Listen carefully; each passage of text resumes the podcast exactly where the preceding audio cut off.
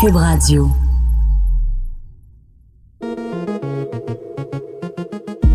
Vous écoutez la voix des politiciens. Oui, je m'excuse. Euh, oui, euh, je, je m'excuse profondément. Tout le monde fait des erreurs dans la vie. C'est ça qu'on veut de nos élus puis de nos députés. Euh, des gens qui n'ont pas peur, des gens qui vont aller se battre pour, euh, pour les familles, pour la classe moyenne, pour les travailleurs. Une série balado où on analyse des voix des politiciens fédéraux avec des spécialistes de la voix. C'est au Québec, ça se passe en français. Les femmes sont égales aux hommes. Puis l'État est laïque, c'est tout. Que détecte-t-on dans leur voix, leur ton, dans leurs expressions, leur débit?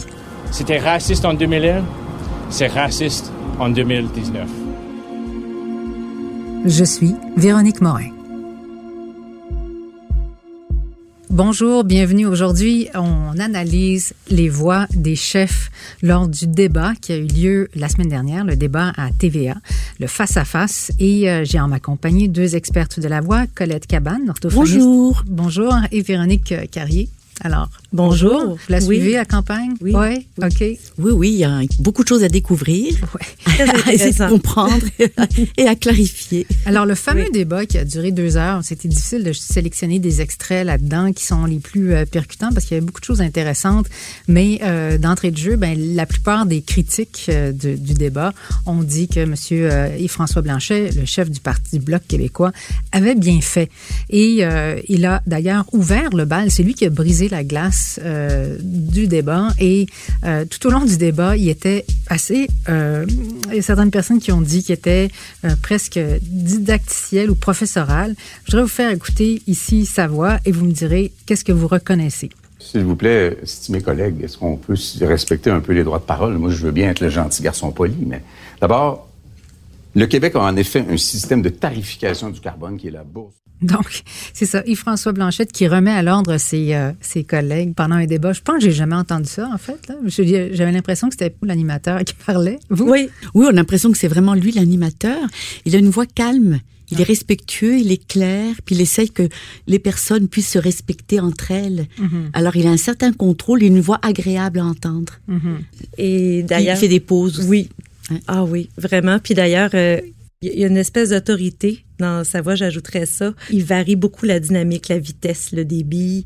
Moi, je compare ça à une espèce de crescendo, là, puis après ça, ouf, il arrête, il va isoler un mot. Euh, c'est, je sais pas si c'est du fait qu'il provient du milieu du spectacle. Oui, c'est vrai. Hein? Il du- mais du- euh, il donc- semble être conscient du pouvoir de sa voix. Ça Ouais. a un impact très positif Oui. parce que c'est sécurisant. Ouais. Il est en contrôle de sa voix. Tout Oui. à fait. Puis il a l'air aussi d'être en contrôle de ce qu'il dit. Donc, euh, justement, on va, on va entendre des gens qui... euh, L'autre chef, Andrew Scheer, qui a aussi commencé, après, en fait, il était le deuxième à parler. Puis lui a été tout de suite attaqué sur la question euh, de l'avortement. Alors, euh, il voulait pas répondre pendant, sa, pendant le débat des chefs. Euh, plus tard, on le sait, le lendemain, il a, il a avoué qu'il était, il était pro-vie. Mais en tout cas, bref, écoutons euh, sa réponse en début de en début de débat euh, aux questions euh, en face à face avec Yves-François Blanchette. Alors, euh, comme j'ai dit, euh, la position sur cet enjeu n'a pas changé pour le Parti conservateur. Euh, comme chef du Parti euh, conservateur, je vais voter contre les mesures de réouvrir ce débat. Ça, c'est l'engagement. Rien n'a changé sur l'accès euh, sur l'ancien gouvernement conservateur. Rien n'a changé pendant cet gouvernement et ri- rien va changer sous un gouvernement conservateur au futur. Bon, c'était pas facile parce qu'il il, il attaque tout de suite sur quelque chose qui, on dirait qu'il est sur une patinoire, là. il est sur un terrain glissant. Puis, euh, durant le débat, il répète pas mal souvent la même chose. Euh, tout à fait. Oui, mais au-delà des mots qu'il dit, qu'est-ce que vous détectez, Colette? Ben, il n'est pas très clair, puis il a une voix monocorde, il a toujours la même voix euh, sur la même intonation. C'est comme s'il il répétait toujours la même chose, comme si c'était du, du par cœur. Oui, une espèce d'automatisme. C'est un débit très rapide. On entend beaucoup, beaucoup ça. le souffle. Comme euh, souvent, il y a des gens, quand ils ont cette réaction-là, souvent, ça peut euh, dévoiler une espèce de complexe d'infériorité par rapport à l'autre personne à qui on parle. C'est, euh, ah, il, il est face à un, à un monsieur Blanchet que lui, il, il est très charismatique. Puis euh, lui, il me semble quelqu'un d'un peu plus introverti, plus cérébral, peut-être conscient qu'il n'a pas le même charisme, le même impact. Là. Et certainement conscient qu'il, que le français n'est pas sa langue maternelle. Oui, c'est sûr, ça aide pas. Là. Mais euh, même quand il parle en anglais, il y a quand même euh, ce début, ce débit-là. Là, puis ah oui, hein? ce petit côté-là automatique. Là, en tout cas, moi, je trouve. Là. Il essayait de se défiler de répondre à la question. Il était obligé de se reprendre le lendemain puis d'avouer qu'il était prouvé parce que c'est un enjeu qui est quand même assez majeur. Oui. Donc ça, c'était Andrew Shear. Et puis, pour ce qui est de, bon, des chefs qui, dont la, le français n'est pas la langue maternelle, euh, il y a aussi Jack Mitzing qui, euh, franchement, c'est quand même assez bien débrouillé. Puis j'aimerais que vous l'écoutiez pour me dire qu'est-ce que vous détectez dans la voix euh, du chef néo-démocrate? Donc, en fait, c'est un engagement fort pour moi. C'est une injustice historique. C'est difficile, je sais, mais je veux réintégrer formellement le Québec dans la Constitution. Alors c'est ça, c'était la question euh, de l'animateur. Est-ce que qu'est-ce que vous feriez vous avec la Constitution? Et euh, il a euh, il a dit, il a affirmé pendant le débat qu'il voulait réintégrer le Québec dans la Constitution, rouvrir la Constitution. C'est ce qui détonne des autres chefs. Mais bon, voilà. Est-ce que il est convaincant selon vous? Moi, je, je trouve qu'il y, a une espèce de, il est très clair puis, voyez-vous, c'est pas du tout sa langue maternelle. Et euh, du fait qu'il, dans son articulation, on, sent une volonté de vouloir bien se faire comprendre. Puis il y a une espèce de naïveté, de transparence que j'entends dans sa voix aussi. Il y a quelque chose, ça semble sincère et, et euh, transparent. Il cache pas. Mais il a l'air assuré, sûr de lui, une voix claire. Euh, il n'y a pas d'hésitation non plus. Oui, ça hein, c'est vrai. Il n'y a aucune hésitation. Il est convaincant, je trouve. Vous êtes convaincu. Mais de sa bonne volonté. De sa bonne volonté, oui. Puis c'est ce qu'il dit aussi. C'est ça. Il peut le prouver. Il n'hésite pas. Il n'hésite pas. Donc, euh, ça ne veut pas dire qu'il va.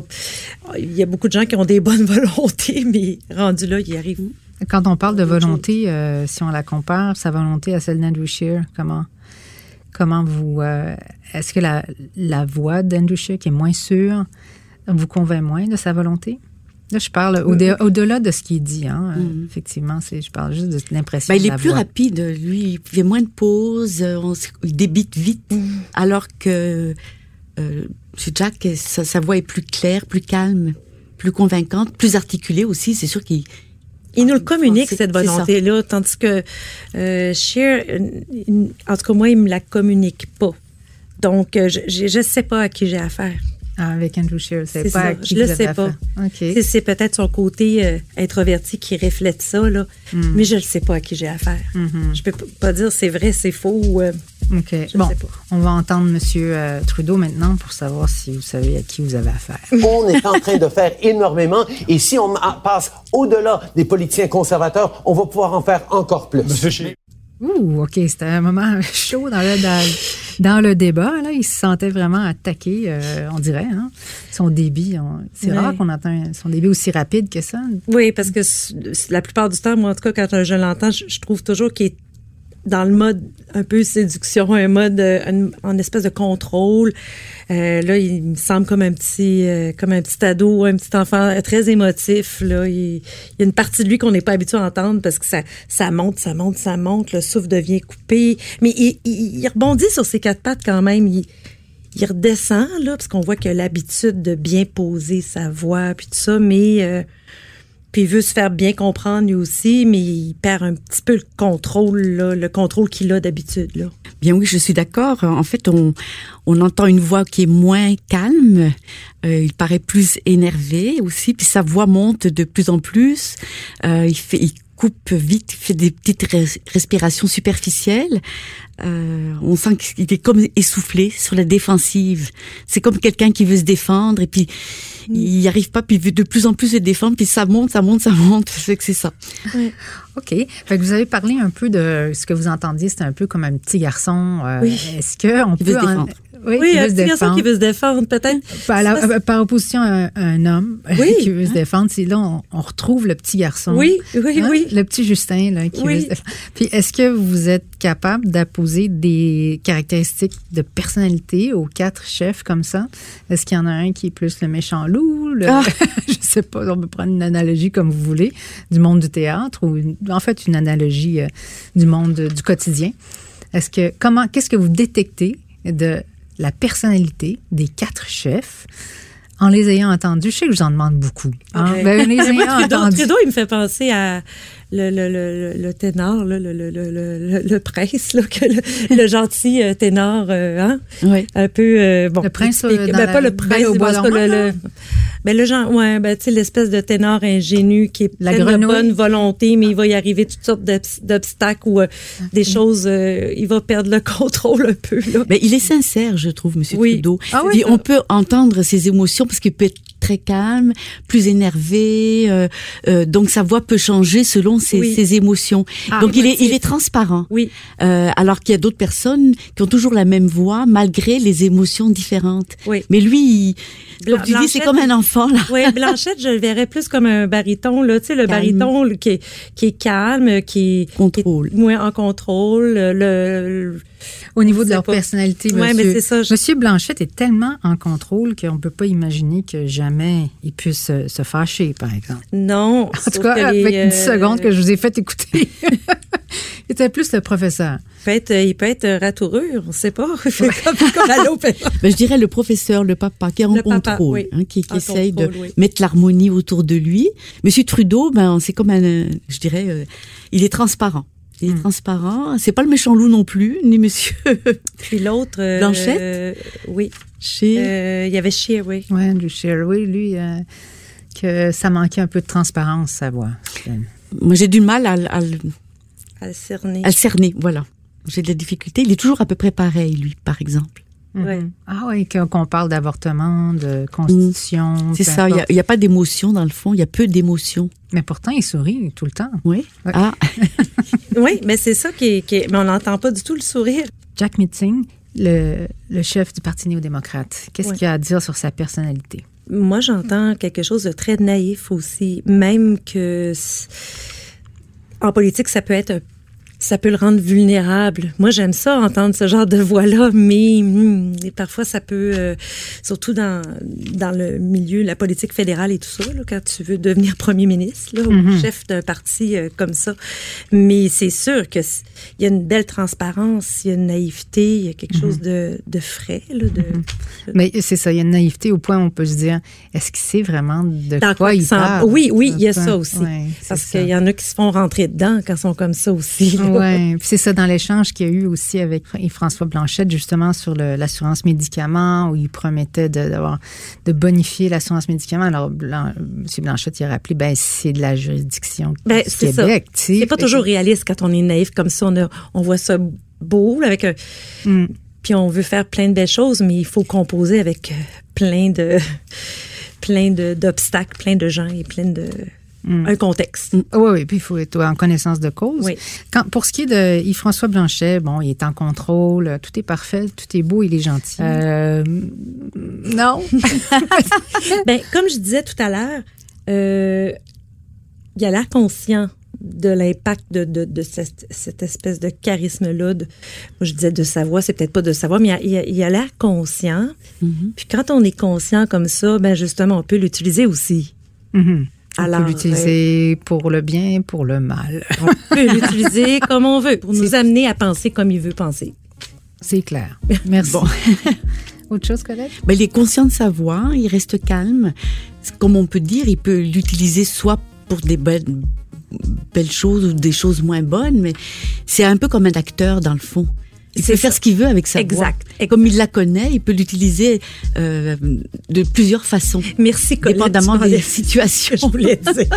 voilà. Il peut faire le bon papa. Il, Mm. il peut, il pourrait être aussi euh, Autoritaire. plus autoritaire également. Oui. Donc, pour lui, euh, Il y a beaucoup la voix est un outil, Oui, il y a beaucoup Oui, de pouvoir avec sa Oui, oui, il l'utilise bien, puis il y a beaucoup de pouvoir avec sa voix. alors que c'est pas le cas de Andrew Scheer ou même peut-être Justin Trudeau, où l'émotion passe tellement dans sa voix Oui, que ça, tout à fait. il peut perdre le contrôle parfois, puis Oui. on l'entend. Lui, c'est sa force, ça. Là. Ah, Il est François Blanchette, c'est sa force, sa voix. oui. OK. Intéressant. Tout à fait d'accord. Ouh, alors, il a gagné aussi ce débat-là.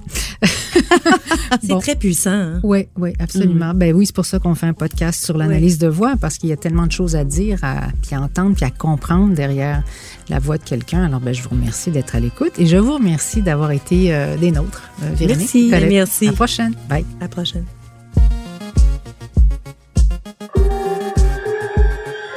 Un grand merci à Anne-Sophie Carpentier pour la réalisation. À l'animation, recherche, production de contenu, Véronique Morin qui vous dit à la prochaine. Si vous aimez notre balado, La voix des politiciens, donnez-nous un coup de main en le partageant sur les réseaux sociaux. Si vous nous écoutez sur une autre plateforme que Cube Radio, donnez-nous 5 étoiles. Ça nous aide vraiment à faire connaître le balado. Merci encore d'être à l'écoute.